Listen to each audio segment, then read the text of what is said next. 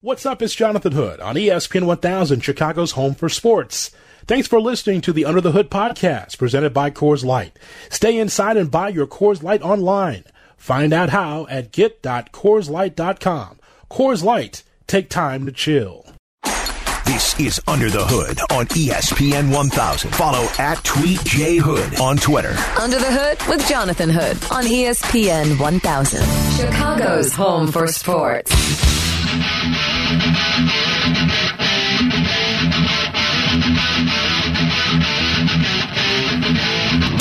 Under the Hood with Jonathan Hood on ESPN 1000 and the brand new ESPN Chicago app. So glad that you're with us. Well, we've really been enjoying The Last Dance, documentary on ESPN. We turn to a longtime pre and post game host uh, covering the Chicago Bulls, and you hear his voice on some of these voiceovers and see him. Steve Kashul is uh, joining us here on ESPN 1000. Steve, Jonathan Hood, thanks so much for your time. Hi, Jonathan. Great to hear from you again. Appreciate it. Absolutely. Oh boy, this this has been fun. Uh, how, when you see yourself or hear your, some of your your voiceovers, was, does that bring back memories for you?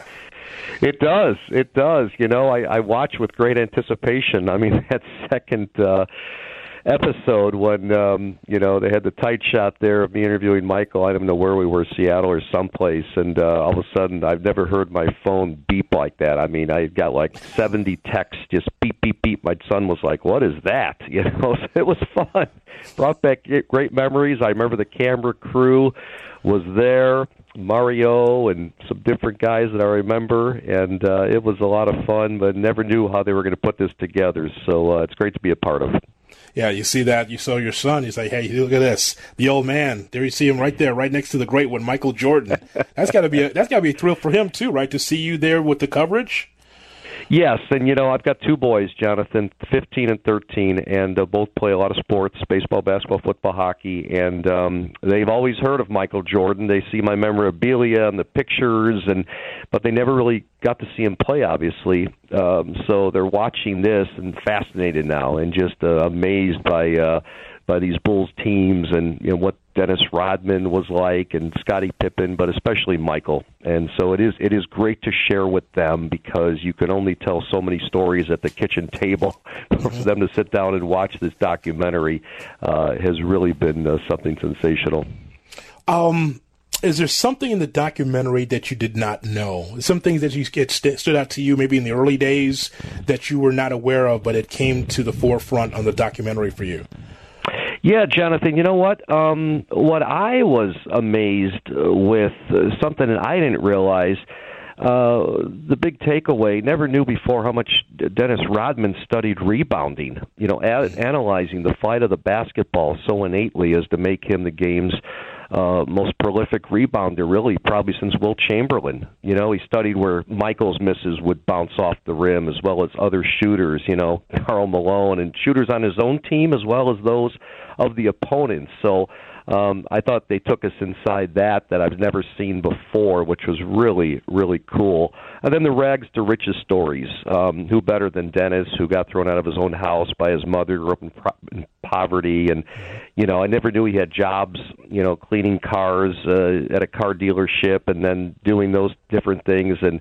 Uh, he was drafted in the second round by the Pistons. We forget that, and then Scottie Pippen. How about that story? I never, I knew he was one of twelve kids, but where they grew up and living, and two of those 14 people in his family were in wheelchairs, his dad and his brother. So amazing uh, little side bars and side stories uh, in the documentary and things that um, I might have heard at one time but forgot about, but uh, those were good stories to take away. Steve Kashul with Jonathan Hood on ESPN 1000 and the ESPN Chicago app as we talk about the Last Dance documentary. So it's it's funny, Cash, because you were there. I was there as a producer and a, and a part-time talent at the time, and so I, I, you know, we both lived this. We we were reading the newspapers day by day about the Chicago Bulls and the championship years, and I, I just find it interesting how some look at this with 2020 eyes. Like the first big controversy is, oh, I can't believe Scottie uh, signed that initial deal. I mean, how, those many years and so little money. He was one of the best players in the league. How could that happen? But then, as you mentioned, here's the backstory. Scottie took care of his family, living in poverty in Arkansas, and two two family members that were handicapped that he took care of. Yeah, sure. I mean, of course he deserved to have more money, but he was able to take care of his family first. He did go back to the table, of course, looking for for more money, and eventually he was made whole at the end of all of this. But just it's funny where we hear the conjecture of, well, you know, people stepping in and say, well, I, I, don't know why he would do that. Well, think about the time and then look at his whole career from a financial standpoint. He eventually was taken care of. Yes, he was, and you're exactly right. I mean, uh, Jerry Reinsdorf told him, you know, don't sign this deal if we think you're going to be what uh, if we think you know you become what we think you're going to become. You know, it's going to be small money at the end of the deal, which is what which it was. What was he the sixth highest paid player on that last Bulls championship team, which is remarkable. But they warned him, and yet I agree with you. He wanted to take care of his family. You put eighteen million dollars in front of this guy uh, early on, um, and he says, "I'm taking the money right now. You know, something could happen. I could become injured." Um, I'm not sure if that was all guaranteed money at that point. The NBA contracts, I know, for the last number of years, obviously have been, and it always seems like they were but uh, guaranteed money at uh, eighteen million dollars take care of uh, you know thirteen family members. It was a, it was a given. It was a must. He had to do that. So um, yeah, people look at it as you said, twenty twenty now, but it's. Uh, it's something that Scottie had to do, and um, I'm sure he's glad glad he did it at the time. So, Michael Jordan, before this documentary came out, was a little afraid of the perception of him after people watching this. Now, look, you've you've been at a lot of those practices and the veracity of Michael and the way he would push because he wanted to be able to get the team at a certain level. He did not want to be a great player and not be able to win championships, and so he's had a vision that a lot of the other players did not. So, what do you think the perception of Jordan is now, where everyone is able to, you know, look behind the curtain at some of these practices? Well, um, some people think he's a bully and, you know, a bad guy. Others, and I think these last two episodes really showed it, Jonathan. Uh, Michael being driven, especially with that group of the second championship, the second three-peat, um, where Steve Kerr and Bill Wennington and Luke Longley and even Toni Kukoc, you know, were kind of along for the ride. Jud Buechler, Scott Burrell, Randy Brown, never part of a championship before, and Michael had to, you know, get these guys into into shape, meaning become championship players. You know, don't just be happy you're wearing the Bulls jersey, but you know, I expect us to win championships and nothing less. So I'm going to ride you until you play like me or have my attitude have my drive, you know, and so that's the way I take it. And you know, I mean, he never really harassed anybody to the point of hazing or anything like that. He was just driven, and if it took a fight, um, you know, and he again he respected Steve Kerr for for hitting him first, you know. so it took that, but um, uh, I think Michael had to get all these guys on the same page. Look, I'm back, and I want to win championships, and if you want to ride it, uh, you better ride it the right way.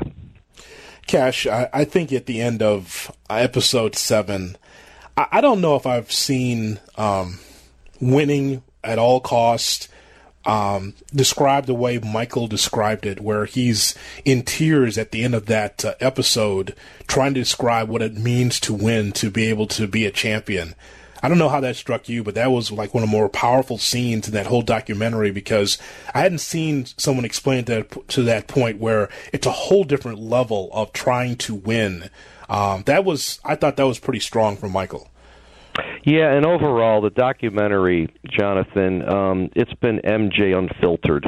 You know, it really has. Um, and I, we're almost surprised that um, ESPN is allowing all the F words. You know, I mean, but I traveled with that last championship team. That's the way Michael talks. I mean, you know, mm-hmm. and it's never uh, against people or you know threatening people with with with that word. Um, but that's just part of the way he talks, and I know it's uh, it's more filtered on on ESPN too. But to to watch the ESPN, if you, you've got kids old enough um, that can take it, um, you know he's he's unfiltered and uh, and he's emotional, and he really uh, he really comes through in this like I've never seen him before. So I, I think maybe that's what happens after 22 years of being able to to think about let's relive this, let's go back in the time machine and uh, and share this. So yeah, he, he's been more emotional than we've ever seen him, and for him to explain what it takes and his philosophy behind riding guys and and what he what it meant to be driven and what it took to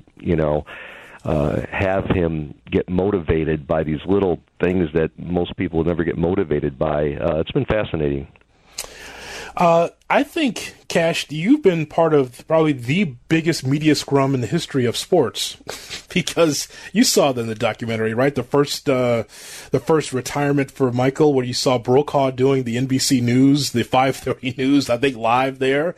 Uh, right. That's that, that's that's incredible. The amount, and and I don't think that was hype. I don't think it's hyperbole. When you take a look at that camera scene, uh, where they panned all the media from probably across the country and around the world to see Jordan's retirement at the Berto Center, that was amazing.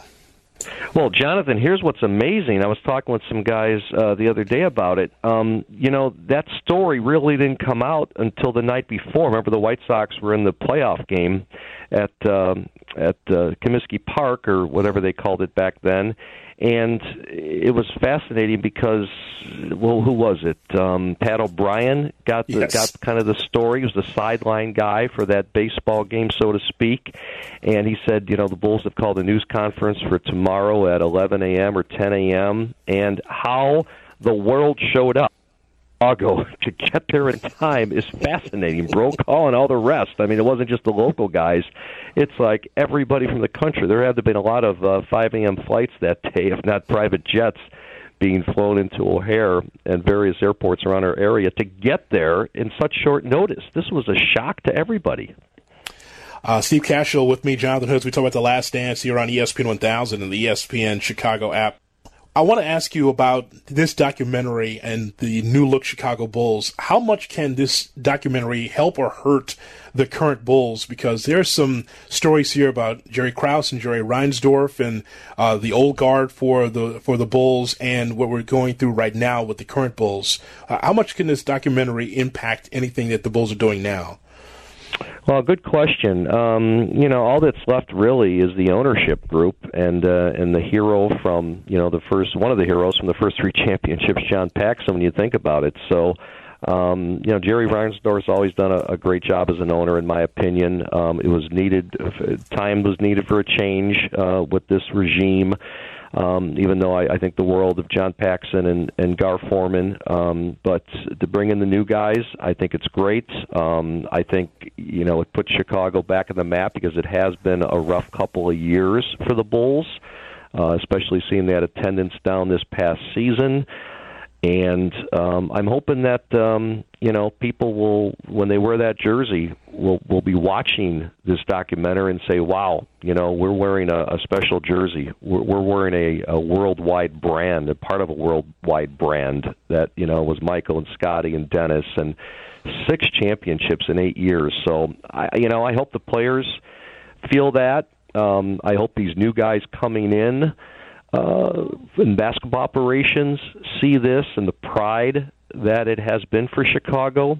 So I'm going to take it as a positive. I, I don't think there's a lot of negative. Um, uh, you know, I, I think Jerry Krause has been portrayed um, as a villain in a lot of this, and I think it's undeserved because I still think Jerry's one of the best general managers there's ever ever was. You know, he wasn't popular.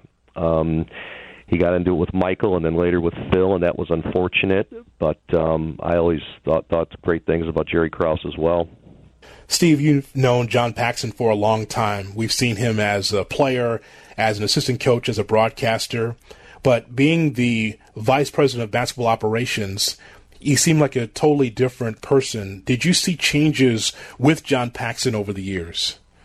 Yeah, and he's talked about luck before, but it's been a lot of bad luck or things that didn't go the way that he planned. I mean, I think of two things, Jonathan. I mean, they built this whole thing around Derrick Rose. And is it funny how people think Gar Forman was a bad general manager? I mean, that's been said. I never thought that, but he was executive of the year when Derrick, you know, was the MV, NBA MVP and the Bulls were the number one seed and heading to the playoffs and you know then the Tom Thibodeau years um, when they could have gone to the NBA finals, you know. Um, but you know Derrick got hurt and it was horrible. Um, but you know, all of a sudden everything unravels.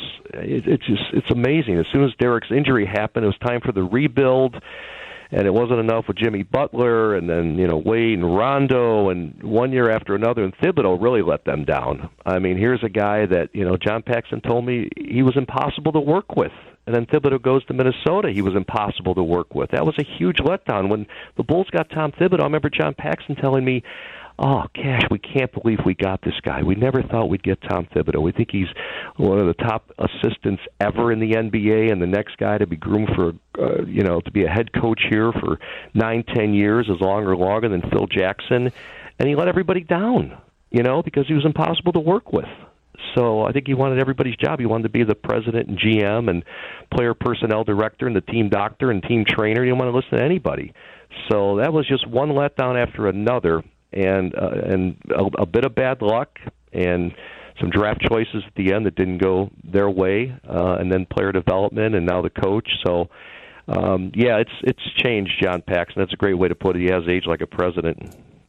Uh, Thibs also wanted your job. He told me that off to the side. It was off the record, but he's also interested in. Thibs also was Tom, interested in your Tom job. was very nice. You know what? He was a nice guy, but it just, boy, I mean, I, I just, oh, it kills me because I thought he was a great head coach, but it just, you know, he couldn't, he couldn't work with what was given to him. He, he wanted to do things his, his, his way, and it just didn't work out.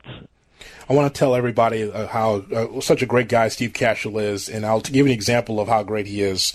So I couldn't get to the United Center because I'm doing the show afterwards. But Cash at halftime got a chance to interview Queen Latifah and Gabrielle Union uh, before she was Gabrielle Union Wade, and he got me the autographs of both and it was, and I still have that in my uh, in my man cave downstairs. Uh, it was written out great. like in, in, in black pen. Hi Jay with a, like a little heart and a smiley face from from Queen Latifah and Gabrielle Union, and you got that for me, and I'll always appreciate that. I remember that interview. That's great. They were they were sweet as can be. I tell you, and and uh, and loving basketball. So that was fun to have them at the United Center and on our shows. That's the closest I will get to that type of royalty. But thank you for at least I was able to get that uh, that autograph. So I appreciate you doing that for me. Um, Absolutely, I miss I miss watching the games with you, Jay. We used to be in the ESPN conference room when I was doing the the pregame, halftime, postgame shows, and boy, we saw some classics, didn't we? And yeah. threw some things around the room, and it was fun. yes, and I would tell you, it's okay. It's the league. The Bulls will win again tomorrow. exactly.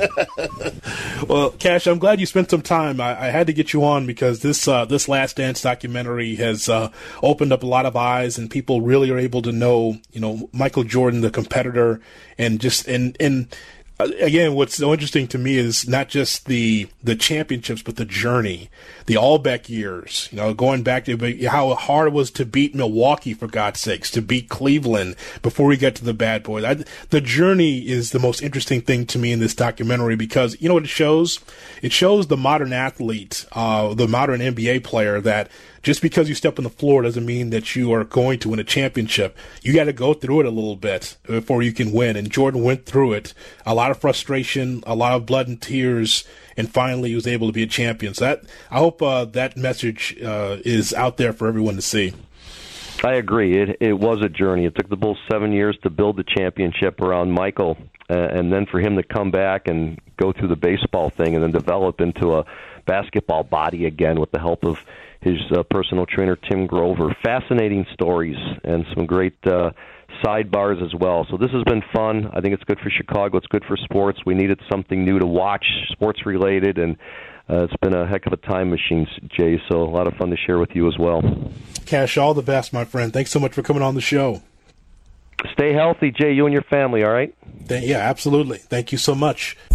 This is Under the Hood with Jonathan Hood on ESPN 1000, Chicago's home for sports. This is Under the Hood. Listen to me. Under the Hood podcasts are available now on the all new ESPN Chicago app. Available on your device now. This is ESPN 1000, Chicago's home for sports. The great guy, Steve Kashul. Covered the Bulls for so many years, doing pre and post game, did some play by play as well. Good to track him down. If you missed our conversation, make sure you download the ESPN Chicago app. Great app when it comes to listening to our programming live on the go and you say, "Oh, I, don't have an iPhone." It works on Android too. So Android or iPhone. I have it on my iPad and on my iPhone as well. So check it out. If you haven't done so, download the ESPN Chicago app. So easy to navigate through uh, podcasts. Listen, I work weeknights at seven. You're probably home with your family, kicking it with friends or whatever. Um, and so if you don't get a chance to hear all three hours of our show, that's why we have the podcast. Look for the ESPN Chicago app and download there. Um, Bill Barnwell, who was on the program uh, last week, Bill Barnwell does a great job covering the NFL. Uh, 2020 NFL offseason winners and losers, quarterbacks, free agents, teams, and trends. And so I'm scrolling down, seeing if there's anything about the Bears, anything about the Bears, searching, searching, and he says that one of the losers is the Chicago Bears and Mitch Trubisky. And it says while the Bears started this offseason suggesting that Trubisky would either be their number one week starter in 2020, their actions suggest that his future is tenuous. Nick Foles in the mix, and in restructuring the former Super Bowl uh, MVP's deal, it guarantees Foles $21 million over the next three seasons. You talk about uh, stories that's out there for everyone to, to read and hear. I think Chicago is is a very interesting team because it could teeter totter on success, where the Bears are in the mix with the Vikings and the Packers in the NFC North, or going in the wrong direction, or even worse, staying stagnant, staying at eight and eight. Um, so this is why this upcoming season, whenever we have it, will be very interesting. Uh, when we looked at the schedule for the Bears, looked interesting uh, and winnable through the first four or five games. Now you wonder moving forward, can the Bears beat some of the really good teams, teams that supposed to have a deep run in the playoffs um, in the middle toward the end of that schedule? So we'll see. But I, one of the losers in Bill Barnwell's piece is Trubisky and the Bears um, because, well, Foles has got $21 million over the next three years, and Trubisky did not get his fifth year option. Uh, can't wait to see how this season uh, comes about. All right, coming up. We have got Tuesday Wrestling Tuesday. If you're a wrestling fan, tell them to stand by. Josh Lopez will break down Money in the Bank that took place in Orlando, Florida. That's coming up next right here on UTH. This is Under the Hood with Jonathan Hood on ESPN 1000, Chicago's home for sports. Wrestling fans, are you ready? This is Tuesday. You people Wrestling Tuesday with Jonathan Hood. First of all, Dusty Rhodes, I think what you are is a big, ugly, low-class redneck goose. That's what I think you are. Yeah, I put it. I know I put it. but I'm most of all the baddest man around in the world today. Follow the show at Wrestling TWT on Twitter and Instagram. But remember, my fireflies, as always, I'll light the way, and all you have to do is let me in. Tuesday, Wrestling Tuesday. The bottom line is, in all my magnificence, you're gonna be mine all night long. Woo! Here's Jonathan Hood. It's Tuesday Wrestling Tuesday. Jonathan Hood on ESPN 1000 and the brand new ESPN Chicago app. If you love pro wrestling, if you love sports entertainment, we got you every Tuesday night at 9:30 with the very best in pro wrestling conversation. Follow us on Twitter Instagram at Wrestling TWT. Again, that's at Wrestling TWT. Check out the YouTube page as well, youtube.com. Look for Tuesday Wrestling Tuesday. Money in the Bank taking place in Orlando, Florida at the WWE headquarters as well and at the uh, Performance Center. We turn to Josh Lopez from ProWrestlingTranscriptions.com. We actually go to the website ProWrestlingTranscriptions.com. Any organization that you're interested in, uh, especially of the major ones, the WWE, what's going on with MLW, AEW, uh, and all the great promotions around the country. Uh, Josh has all the transcriptions, the information that you need. Go to ProWrestlingTranscriptions.com, and Josh joins us here on Tuesday Wrestling Tuesday. Josh, as always, I appreciate it. Thanks for coming on the show. Liddy, it's always a pleasure to be back on the program. How are you doing? Doing very well, thank you. I want to get your thoughts uh, before we go into what happened on Monday Night Raw. I just want to get your thoughts about the empty arena era, uh, the EAE of, of wrestling today. We are going through this in a big way with the two big promotions with AEW and the WWE NXT thrown there as well. What are your thoughts as a young wrestling fan watching now an era of wrestling where there are no fans in the stands? I look at it in two different ways. I have the fan, Joshy, that looks for it from an entertainment point of view. Then, as you mentioned, I have the work that I have to put into these shows where, you know, a lot of wrestling fans dictate the overall perception of the show based on live crowds and how, whether it's hot, whether it's cold, or just indifferent. For me, it's different. Like I tune out the crowd when I'm transcribing a show, buddy. So it's a little different experience for me. So from that point of view, it hasn't been that bad because I can focus solely on what's going on in the ring and make sure I could point out the uh, dialogue properly so things don't go over people's heads while a show's going on. So that part it's been fine. Entertainment, uh, I mean, there's been some funny sketches from AEW, like the Slim Slam Challenge or the Manitoba Melee, stuff mm-hmm. like that. That's really funny. Uh, but I think there's been some good, like, serious uh, promos as well from both companies, whether it's Cody Rhodes, whether it's Drew McIntyre or Seth Rollins. Um, you know, with both shows, you have your hits and misses, but I think for the most part, from my point of view, being a younger fan, I'm still as attentive of what's going on right now as I was pre-pandemic. Yeah, I, I just, you know, again, as an old school wrestling fan, my focus has always been on on what's going on in the ring. And I think that during this time until we get fans back into the stands, as a wrestling fan, uh, it, it I would want to see a lot more promos, a lot more character development, a lot of backstory if possible, because if wrestling mm-hmm. companies don't feel comfortable in putting on a, a, slew of matches with no fans, and you've got to be able to do some bells and whistles, like we see with the WWE, they've had some, they brought out the old WWE films people to be able to start taping some of these uh, long form um, matches and events they've had. That's great. But this is right. a time now where we get away from the Dave Meltzer vacation of wrestling in which, oh, the fans didn't yeah. say anything. Okay, that match sucked. Well, no, that's yeah. not what it's about. No, you've been into enough Raws and SmackDowns in your life, and I've been to plenty of events to know that if fans are not into the match, doesn't mean the match sucks. It just means that the fans either are not educated or they're looking forward to seeing something else. But we're seeing some great work rate across the country, even though there's no fans. And, and quite frankly, the focus is supposed to be in the ring anyway. Right. And I covered enough New Japan Pro Wrestling shows over the years to grasp that concept. It's not a slight of performers. It's not a slight on booking. If two minutes into the match, somebody's already saying "fight forever" or "this is awesome," like mm-hmm. you don't even know what the story of the match is, and you're already chanting "fight forever," like stuff like that. never really made sense to me, but uh, you know, it's all about what happens in the ring at the end of the day. And there's still good wrestling with the fact that we still get live shows from both WWE and AEW. And I think right now, more than ever, there's kind of a blank canvas as far as how you present a show in an empty arena. I don't think you could really fully go into the pro wrestling playbook into booking shows when when the majority of the entire business has been based on booking for a live audience. It's, it's totally different parameters right now.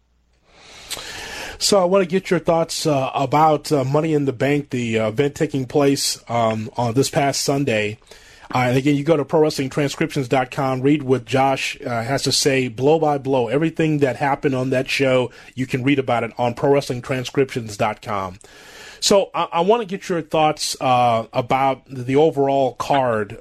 Did you like the card, and do you like the idea that this pay per view was a light night for you because this was under two hours and 30 minutes? it felt like an NWA pay per view. Yeah, quick. Yeah, quick, quick to the point, pal. Uh, uh, I I enjoyed Money Bank for the most part, uh, especially from the world title matches. Both matches had their different elements. I thought Bray and Braun touched pretty good on the storytelling aspect in their match, and I didn't think that match affected either guy possibly or negatively. And then you had the Drew McIntyre Seth Rollins match, at that point you kind of feel bad for the guys because that would be a match that'd be like, oh my god, this is awesome, get all those cliche chants in, and those guys ripped it up for like 20, almost 30 minutes in that match on Sunday. Uh, you know, you saw the uh, match with Bayley and Tamina, which far exceeded my expectations for that particular match. Uh, you had the opening match, it was like Size the Hedgehog. Uh, mm-hmm. talking about hard matches to transcribe, but that thing was going at 105 miles per hour. Yeah, it's no, it's no question. Uh, with Drew McIntyre in his matchup against Seth Rollins. So, okay, so this matchup taking place at Money in the Bank, and I would have liked to see this match maybe a month down the road, but I understand. I mean, here we are in the month of May. It's a matchup that you want to see. And um, I, I think that I'm good with seeing this match a couple times. You know, if if there were live events or house shows, you want to see this around the loop because I'd like to see another gear from Drew McIntyre. He already is at the top of his game. I'm just wondering if we saw this on the non televised event, will we see Drew McIntyre, you know, for 20 minutes, 25 minutes? How much would the crowd be behind him? Is there something that we haven't seen from him uh, that we, we don't see on TV? I, I, like to see these two even more so, uh, more than just another month for four or five months to see how good this match really could be. I just wonder about the overall dynamic regarding Drew McIntyre. What was then the general feelings towards Drew McIntyre overall if the crowds were still going to these shows? But that's what I'm looking at from this point of view because what he does in the ring, the guy, his work speaks for itself. He's had really good matches on TV with Andrade and Angel Garza, and the list goes on and on. I'm not wrestling is not to concern me for Drew McIntyre, but you know how fickle the society is. Once you become the guy and you're the world champion for WWE, you're now representing everything that's going on there. You get an added sense of not only pressure, but you got people putting you on the pedestal that maybe you're not ready to be on at that certain point. And you know, I know some are like, why is Seth Rollins getting a world title shot even though he lost at WrestleMania? With everything that's been placed in the cards in WWE right now, where maybe like a third of the roster is at the at, at these performance center shows, you, you, that was the one guy on the Raw brand that has credibility. Whether you're a fan of the Monday Night Messiah or not, Seth Rollins has credibility, and I think what they were able to pull off in that just for a three week build going into that pay per view uh, this Sunday paid dividends because both guys ripped it up, and I thought it helped really both guys and helped bring Drew to a different level. So I'm not really concerned from a wrestling standpoint where Drew can connect on a bigger level. It's just you never know what the fickle nature of the wrestling audience these days. Oh, since Drew finally got what he he reached his goal at WrestleMania, are we just going to be indifferences towards him? Are people just sit in their hands? Like, mm-hmm. there's a lot of questions that go just beyond what's going on in the ring. Well, you can put me into the voting category of not liking the Monday Night Messiah bit. I, I put me in that category. so ridiculous. Okay. It's. I mean, th- there's a way to do that, and um, and again, that's just going through your VHS tapes looking for how to be someone that's a zombie-like figure. The Kevin Sullivan era, the even the '90s with yeah. Raven uh, uh, right. uh, or or Crow Sting. There's a way to do that, but just yeah. for him to just stay on the apron like he did this past Monday on Monday Night Raw, and then then all of a sudden he snaps. Okay, you gotta be one or the other. Like, are you just so down that and so despondent that you cannot help your tag team partner on Raw, or are you going to be back to who you were before? Also, this clearly mm-hmm. this is the WWE trying to make Seth Rollins out of some godlike character because somewhere along the line, Vince probably looked at Seth Rollins one day and like, "My God, you look like the depiction of Jesus." And and so if that's the case, if that's the case, wouldn't he be wearing white instead of black, like white all the time? It's it's just. Some of these things are just um, off-putting to me, uh, especially if I'm going to invest time in it. well, I didn't know why they didn't have the church music before his WrestleMania match with Kevin Owens. Right. right. If you're gonna if you're gonna if you're gonna go that way, right? Yeah, go all the way out with it. I I kind of wonder from wrestling past which wrestler, no matter what territory, which particular wrestler would work with that Monday Night Messiah gimmick. Uh, on the current roster? No, just in wrestling history, like with Lanny Poffo working that area. No, maybe.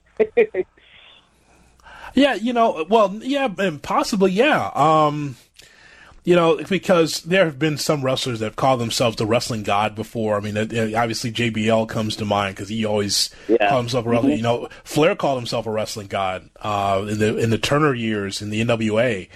You know, that, yeah. that's you know, going back to the ECW days of what uh, Raven did with Tommy Dreamer. You got to be very careful with with all of that stuff. It just it's amazing uh, how the WWE flirts with um, uh, the higher power, where you know Shawn Michaels is in a matchup with God against Vince and Shane. Like, like what is that? Why? Like, oh like, God, I, I, I was it 2006? I was in sixth grade when that went down. Holy yes, moly. I mean for for those listening, we're not making this up. I mean, there's actually a tag team match where Shawn Michaels, the Heartbreak Kid, uh, took a, and had his tag team partner God against the McMahons, and and when he introduced God, it was just uh, a spotlight. Uh, with nobody coming down the aisle, obviously, and they just a spotlight just going right from the back of the arena to the uh, to the ring, and just kind of like this is so stupid. Like, it's just amazing. Um, I was not happy uh, as we talked to Josh Lopez from ProWrestlingTranscriptions.com on Tuesday Wrestling Tuesday on ESPN 1000 and the ESPN Chicago app. Josh, I was not happy uh, that I've got what I wanted out of Money in the Bank. I did not get. I did not get a Tamina Snuka win uh, against Bayley for the SmackDown Women's Championship. I'll tell you one thing. This is how you do it, right? You're Tamina Snuka. You've been in the company 10 years. You've been underneath at least nine of those 10 years where you have not been utilized or you're not in the program, you're in catering, and you're not even on TV. And so there is there was this push. If I don't know if you noticed this on social media, there's this push for Tamina Snuka. Like finally she gets her opportunity. Finally she'll mm-hmm. be able to win a championship. It's been ten years, and WWE they they bought into it too. But you saw like the Usos supporting her. You saw uh, Nia Jax. You saw certain WWE superstars that were like, yes, hopefully Tamina can get this done, and, and it doesn't happen. Okay, so right. I was rooting for Tamina. Then I see the match, right? And it, yeah. it's like it's like God, if if this was like five or six years ago, maybe. But as much as I wanted Tamina to win that match, to see Tamina out there, I was like, oh wow, she can't work. it's like it, it, was so bad. It's like the match wasn't great as I mean it was just kind of a, a raw SmackDown type of match. But I, I was looking for another gear, and Tamina didn't right. give it to me. She gave me color by the numbers. Tamina, I'm like, wow. As much as I would have liked her to win a championship, that's just not getting it done. That won't work. Mm-hmm. You know, uh, it had a different vibe. This wasn't like Trent uh, Trent Seven fighting from underneath. You know, uh, yes. we got to remember for some context here for those who are not caught up with the product. I mean, Nina's had I don't know maybe two or three knee surgeries over the last five years, so she has some wear and tear in her, and she and she started wrestling late. Let's not forget about that. She wasn't like a young young blue chip prospect when she came into the WWE. Um, you know, my disappointment with the whole thing with Bayley and Tamina is not fully up to me. It's just like I'm totally indifferent with Bayley, and I know they want to stretch this out for a potential match with Sasha Banks, but we've been teased with this so many times over the years, Hoodie, where it's like, just get to the match or stop teasing it already. like, mm-hmm. I'm not. I'm different to heel Bayley. Uh, I, I Sasha is good for what she does, but I, I, it's like their pairing does absolutely nothing for me. And I'm not clamoring for Bayley and Sasha to have this clinic of a wrestling match that I saw four years ago. Like I had enough teases. It's like it's stretched out for absolutely no reason. And Bayley's heel work is not good. No, no, she has. You know why? Because she's a baby face. right. That's why. Because she, I mean, it's not like Becky making that that little bit of a turn where it's like, okay, she's got a little edge. All right, I can see it now. But Bayley, you know that that's a that's a white meat baby face from the beginning. From the beginning, she was, and she's doing the best that she what she's given with, uh, that what she's been given. But she's just she's a baby face, and she's trying to be a heel, and it's just when you look like that, uh, you don't. It doesn't matter what you do with your hair, you still look like a baby face. And so, uh, I would I will agree with you that you know it's coming, like Bayley against Sasha, but that's not some top of the card pay per view WrestleMania match I can't wait to see because I've seen that before. So I don't know why why is that something that oh wait until they get together. If they if Bayley turns or if Sasha turns on Bayley, boy, that that's still middle of the card. I mean, they probably will have a good match, but it's never going to be great. I don't think. Where it's going to be like, wow, I can't wait to see that match. You know, at least that's how I see it. And this overall, the dynamics of the woman in WWE, you have, and I know this is a pun for the Last Dance has been phenomenal recently, but like when you have Charlotte Flair, who may as well be the Michael Jordan of female professional wrestlers, no matter what feud is going on on Raw or SmackDown, Charlotte's still going to get top billing at the end of the day because she's that damn good. Yeah, oh, absolutely. I mean, well, is what I talked about uh, last week on the show. Uh, Charlotte, and this is this is going to be a, have to be a long form conversation for us on a podcast together. Charlotte right. Flair is is Ric Flair in this regard. Rick was a champion in the WWE. He was champion, obviously, in the NWA with in WCW. Uh, but in the WWE's standpoint, he was never respected because he was a Crockett guy, because he was a Turner guy. And so right. the same thing here with Charlotte, right? Charlotte, of course, is the best worker as amongst the women in the in the company. By far, she is. But because she is, there's not enough personality for Vince to put her in a position on a pedestal where they push her like they push Becky, or push her like they push, um, uh, you know, Becky, you know, Becky Lynch or Bayley or some of these other wrestlers. Of course, right. Charlotte's the best worker, but she'll never get that number one spotlight that she deserves because she does it. She won't put Doink the Clown makeup on because she because she'll never be outside of the, her queen persona. And it's like Rick. Right. Rick was only Rick. Outside of a few other things that he did, Rick was Rick. And so same thing with Charlotte. She's just a great worker. And in the WWE, that's not good enough, clearly. Mm-hmm. Tell not, me, not tell me I'm wrong. Tell me I'm wrong about that. No, you're not wrong. I agree. Um, Braun Strowman against Bray Wyatt. So Braun goes over and he's strong as a Universal Champion. So that's fine. But the bigger story is so what now with Bray Wyatt? I think you're the best to ever explain the Bray Wyatt story on, on this show. You're the best one to explain everything that Bray's went through, all the way through to John Cena at WrestleMania. So now explain what is Bray Wyatt supposed to be in 2020 with another loss? Well, the genesis of Bray Wyatt and the Fiend are two different things. Bray Wyatt can play the mind game but the Fiend executes whatever Bray Wyatt wants to accomplish at the end of the day. When you have Bray come out in his Mister Rogers gear, it's pretty uh, well certain uh, feeling that he's going to lose whatever match he's in. Now, this was a little different when the last time Bray fought regularly and was against The Miz, and it felt like absolutely nothing. They actually had some story into their match that they're doing on Sunday with Braun Strowman. Yes, Bray Wyatt lost, but you did see the the graphic for the Fiend uh, right before they went to that commercial break. And when it comes to the Fiend, he always pays. He always uh, gets retribution for those who've done him wrong in the past, whether it's John Cena, whether it's Finn Balor, whether it's Daniel Bryan, and Braun Strowman is next on the hit list, hoodie. I guess. I guess we just we keep losing though. That's the problem. It's like it's it's strange. Um, so we get to the Money in the Bank, and we come to find out that Asuka wins on the women's side, and Otis, of all people, wins on the men's side. Um, so it, it's it's kind of what I thought it was going to be. I thought yeah. it was going to be, you know, a lot of ha ha because it's Money in the Bank ladder match. It's going to be at the WWE headquarters. It won't be the traditional Money in the Bank ladder match. And so there's yeah. it, it's the Vince McMahon ha ha it is brother love coming out of a bathroom because you got to have bathroom humor. Got to have that in the WWE. It's Paul Heyman at catering because well he's overweight and it's Paul Heyman, so you got to put that in there. Of course, he'd have a huge spread of catering.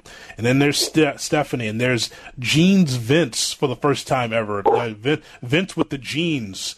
Uh, got to have John Laurinaitis because of People Power. Got to have uh, Doink the Clown. All these things you got to have because Vince has to have his ha ha.